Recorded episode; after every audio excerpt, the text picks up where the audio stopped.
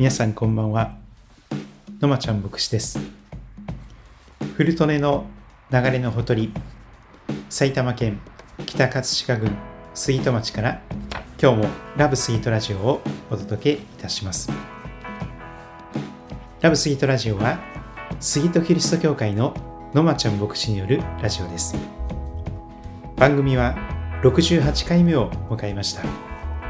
いつもありがとうございます。続けてよろしくお願いいたします。主に杉戸町に関すること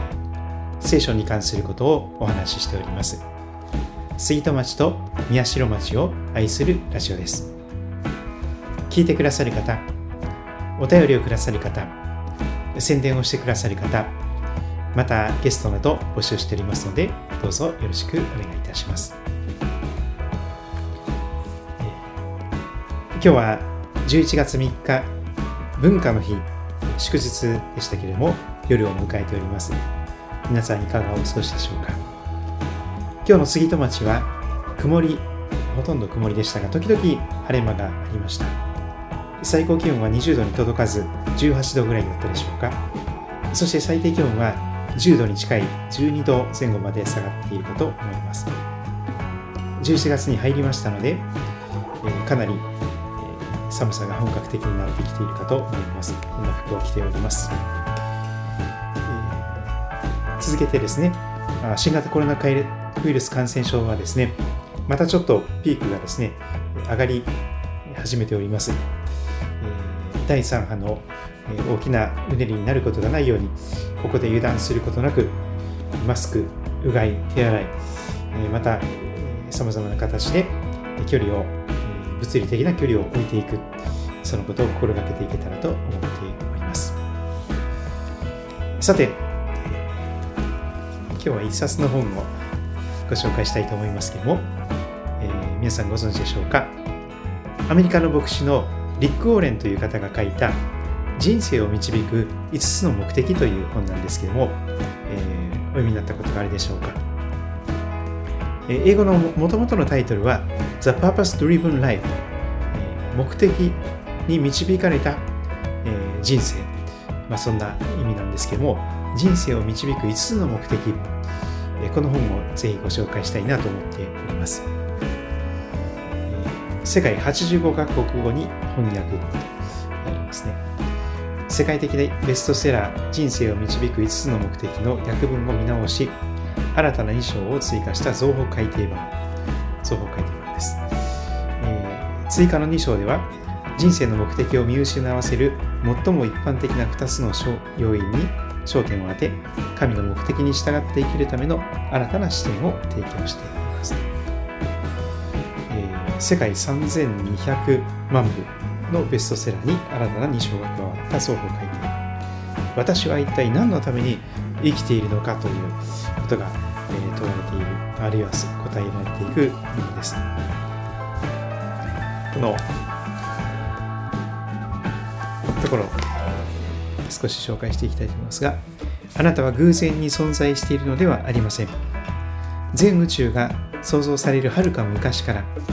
神はあなたのことを心に留めておられました。神はあなたをご自分の目的のために作られたのです。その目的はあなたが地上で過ごす数十年に限られたものではありません。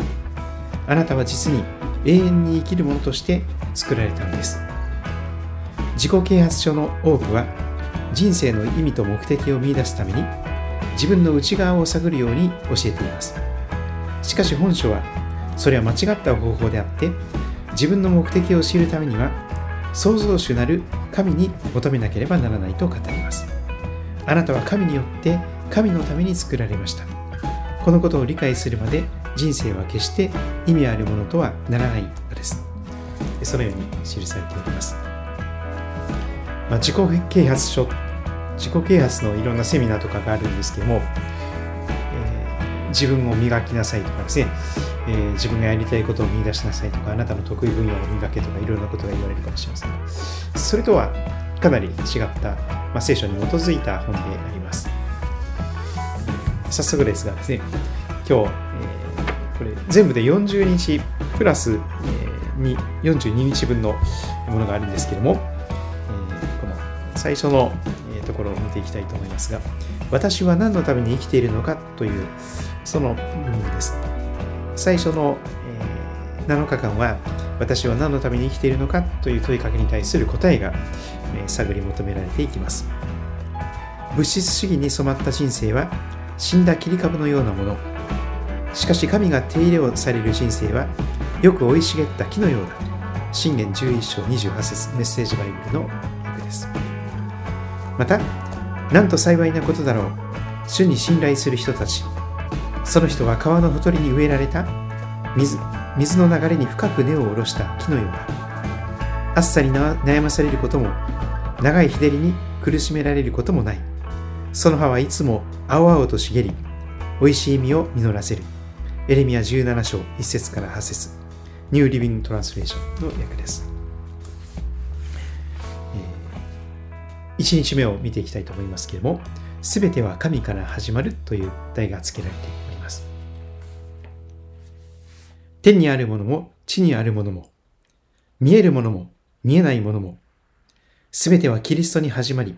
キリストにその目的を見出すのですコロサイ石の16メッセージバイブル神がおられると仮定しない限り、人生の目的を問うことには何の意味もない。バートランド・ラッセル、無神論者。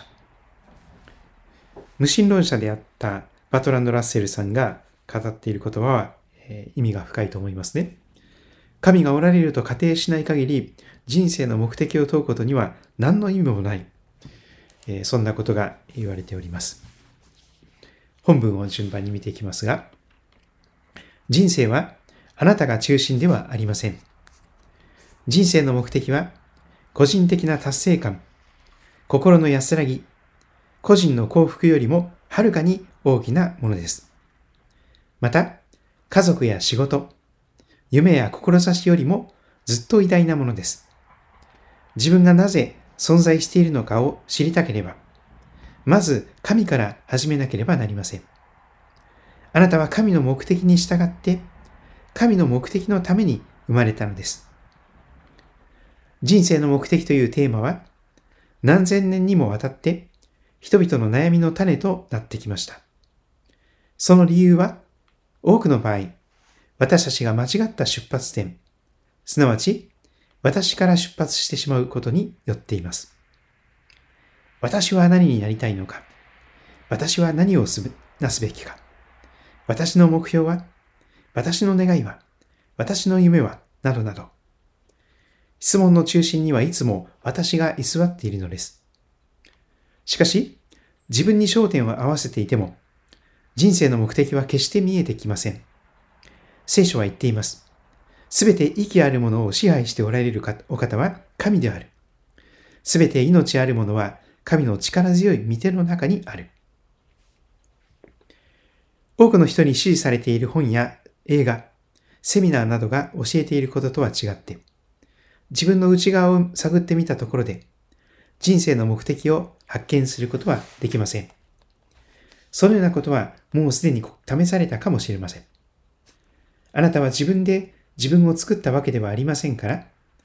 自分が何のために作られたのかわからないのは当然なのです。例えば、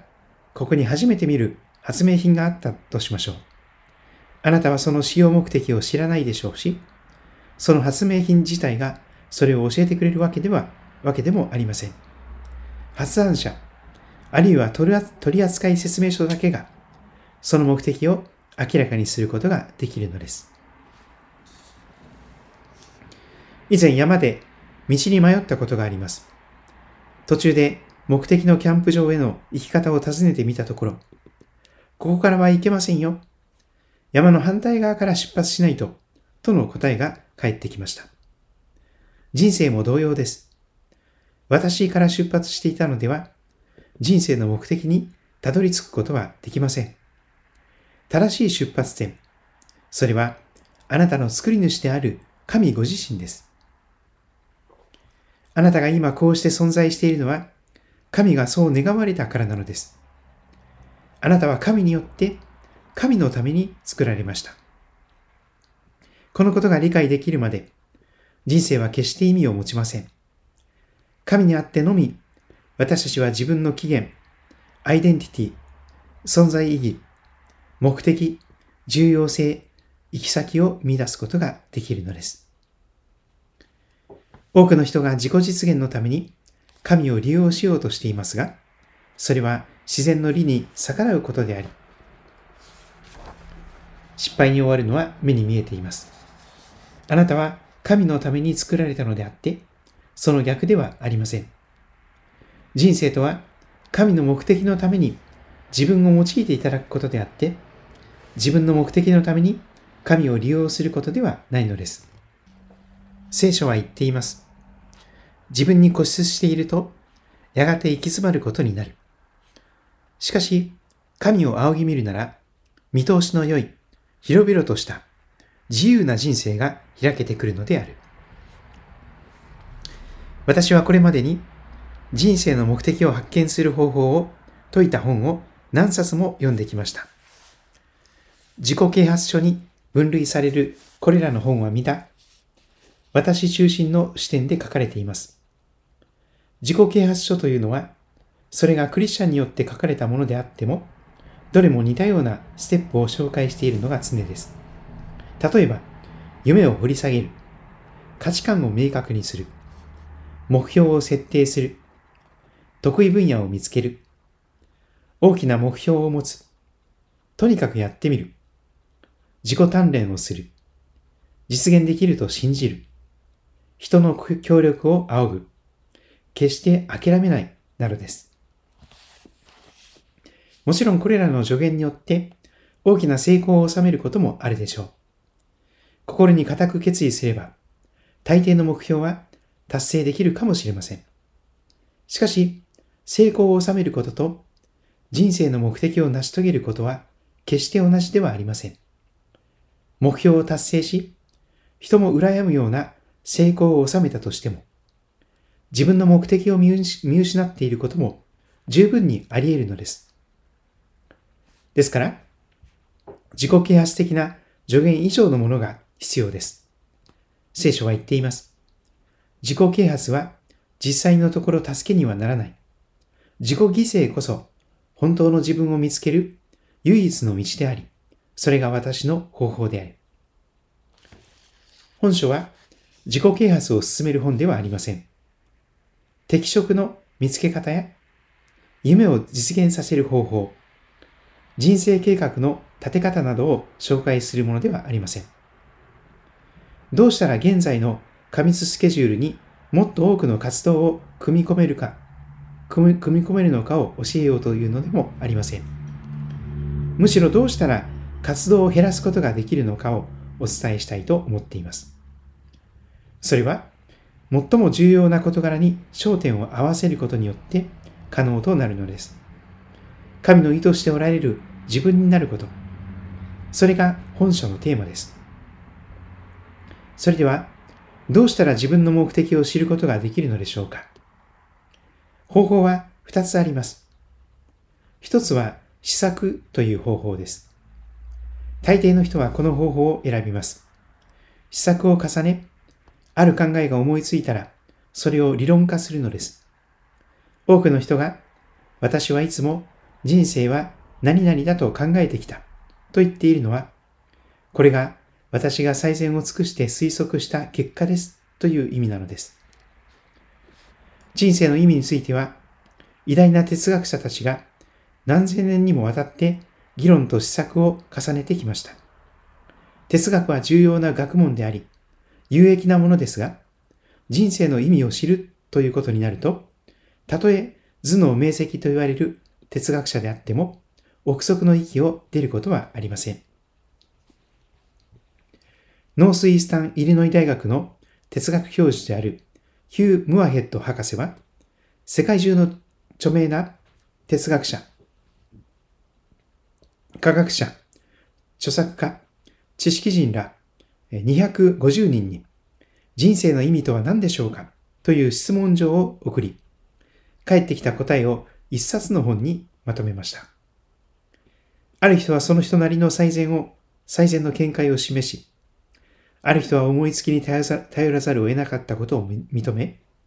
またある人は正直に見当もつかないと答えました。それどころか、多くの知識人たちが、もし人生の目的が分かったら教えてほしいと書いてきたと言います。しかし、幸いなことに、施策に勝る方法があります。それは、啓示、啓示による方法です。私たちは聖書に示されている神の啓示に目を向けることができるのです。ある発明品の目的を知りたければ、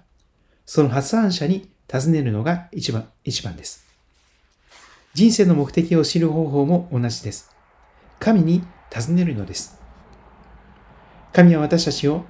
憶測と推測という暗闇の中に置き去りにされたのではありません。神は聖書を通して人生には5つの目的があることを明らかにしておられます。聖書は人生の手引き書であり、私たちの生きる理由、人生のからくり、避けるべきこと、将来に何を期待すべきかなどが記されています。自己啓発や哲学によっては知り得ないことが書かれているのです。神の知恵は神の目的の深みに及んでいます。それは新しいというより最も古くからある教えであり、神が私たちの最善を引き出す方法とみなしておられるものなのです。神はあなたの人生の出発点というだけではなく、あなたの人生の根源です。人生の目的を知るためには、この世の知恵ではなく、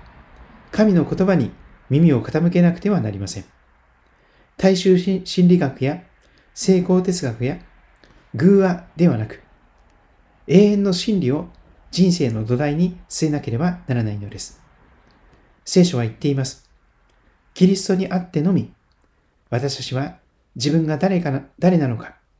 そして何のために生きているのかを知ることができます。私たちが初めてキリストについて聞くようになるはるか昔から、神は私たちに目を留め、私たちのために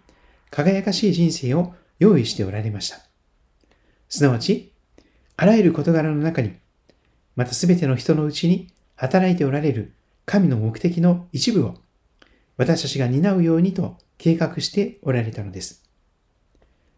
この箇所から人生の目的について3つの洞察を得ることができます。第一に、あなたのアイデンティティと人生の目的はイエス・キリストとの個人的な関係の中に見出すことができます。またそのような関係を持っておられない人々のために、その関係を始めるにはどうしたらよいかを後ほど説明します。第2に、あなたが神のことを考えるようになるずっとも昔から、神はあなたのことを考えておられました。ことの始めは始まりは、母親があなたを身ごもる以前に遡ります。あなたがまだ存在していなかった時に、あなたの意識外のところで計画が立てられました。私たちは職業、配偶者、趣味などを決めることはできても、人生の目的を決めることはできないのです。第3に、あなたの人生の目的は、途方もなく遠大な宇宙大の目的と合致するものです。神によってデザインされたこの目的は永遠の目的です。これこそ聖書が、本書が扱っているテーマです。ロシアの小説家、アンドリー・ビトフは、無神論の共産主義統治下で育ちました。それは、ある物寂しい陰鬱な日のことでした。神の存在が彼の心を捉えたのです。彼は当時のことを次のように回想しています。当時、27歳だった私は、レニングラード、今のサンクトペテルブルグで地下鉄に乗っていたのですが、失望があまりにひどく、人生が突然止まってしまったかのように感じていました。将来などあってないようなものでしたし、人生に何の意味も見出せずにいたのです。すると突然、何の前触れもなく、神がおられないなら人生には何の意味もないという一文が現れたのです。驚きながらその言葉を頭の中で繰り返しているうちに、私はその言葉に乗って、あたかもエスカレーターを登っていくかのように、地下鉄を出て、神の光に向かって歩き出していたのです。あなたは人生の目的などわかるはずもないと思ってこられたかもしれません。けれども喜んでください。あなたは今、光に向かって新しい一歩を踏み出そうとしておられるのです。この第1日目の私の目的について考える、えー、今日のポイントと覚える聖書箇所と考えてみましょう。順番に見ていきたいと思います。まず今日のポイントはこれです。人生は私が中心ではありません。人生はあなたが中心ではないということですね。神様を中心にした時にだけ人生の目的や意味が見えてくるということです。覚える聖書箇所はこれです。この際人への手紙1章16節メッセージバイブルの日本語訳がここに記されていますが、それぞれの訳で良いかと思います。すべてはキリストに始まり、キリストにその目的を見出すのです。考えてみましょうはこれです。様々な宣伝文句や情報に囲まれている私たちが自分ではなく神のために生きることが人生の目的なのだということを思い起こすにはどうしたらよいでしょうか？そんな問いかけになっております。まず、えー、聖書を開いてみたいと思いますね。先ほどの覚える聖書箇所、新約聖書のコロサイ人への手紙1の16、コロサイ1章16節を聖書、もし皆さんがお持ちでしたら開いて確認していただけたらと思います。コロサイ人への手紙1章の16節です。新海訳2017で読みますが、それぞれの訳で聞き比べてみてください。この際人の手紙1章16節なぜなら、天と地にあるすべてのものは、見えるものも、見えないものも、王座であれ、主権であれ、支配であれ、権威であれ、巫女にあって作られたからです。万物は巫女によって作られ、巫女のために作られました。万物はイエス様にあって、御子イエス様によって作られ、そして御子イエス様のために作られたと聖書が語っております。天地を作られた神様があなたを目的を持ってデザインしてくださった。人生の目的、人生の意味を備えて、その目的やデザイン、意味にふさわしくデザインなさって、あなたという人が生まれてきて、今ここに存在している。それは決して偶然ではない。神様がいなければ人生には何の意味もないと、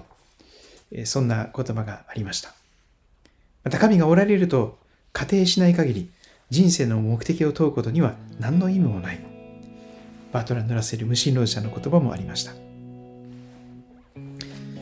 まあ、振り返ってみますと私もですね、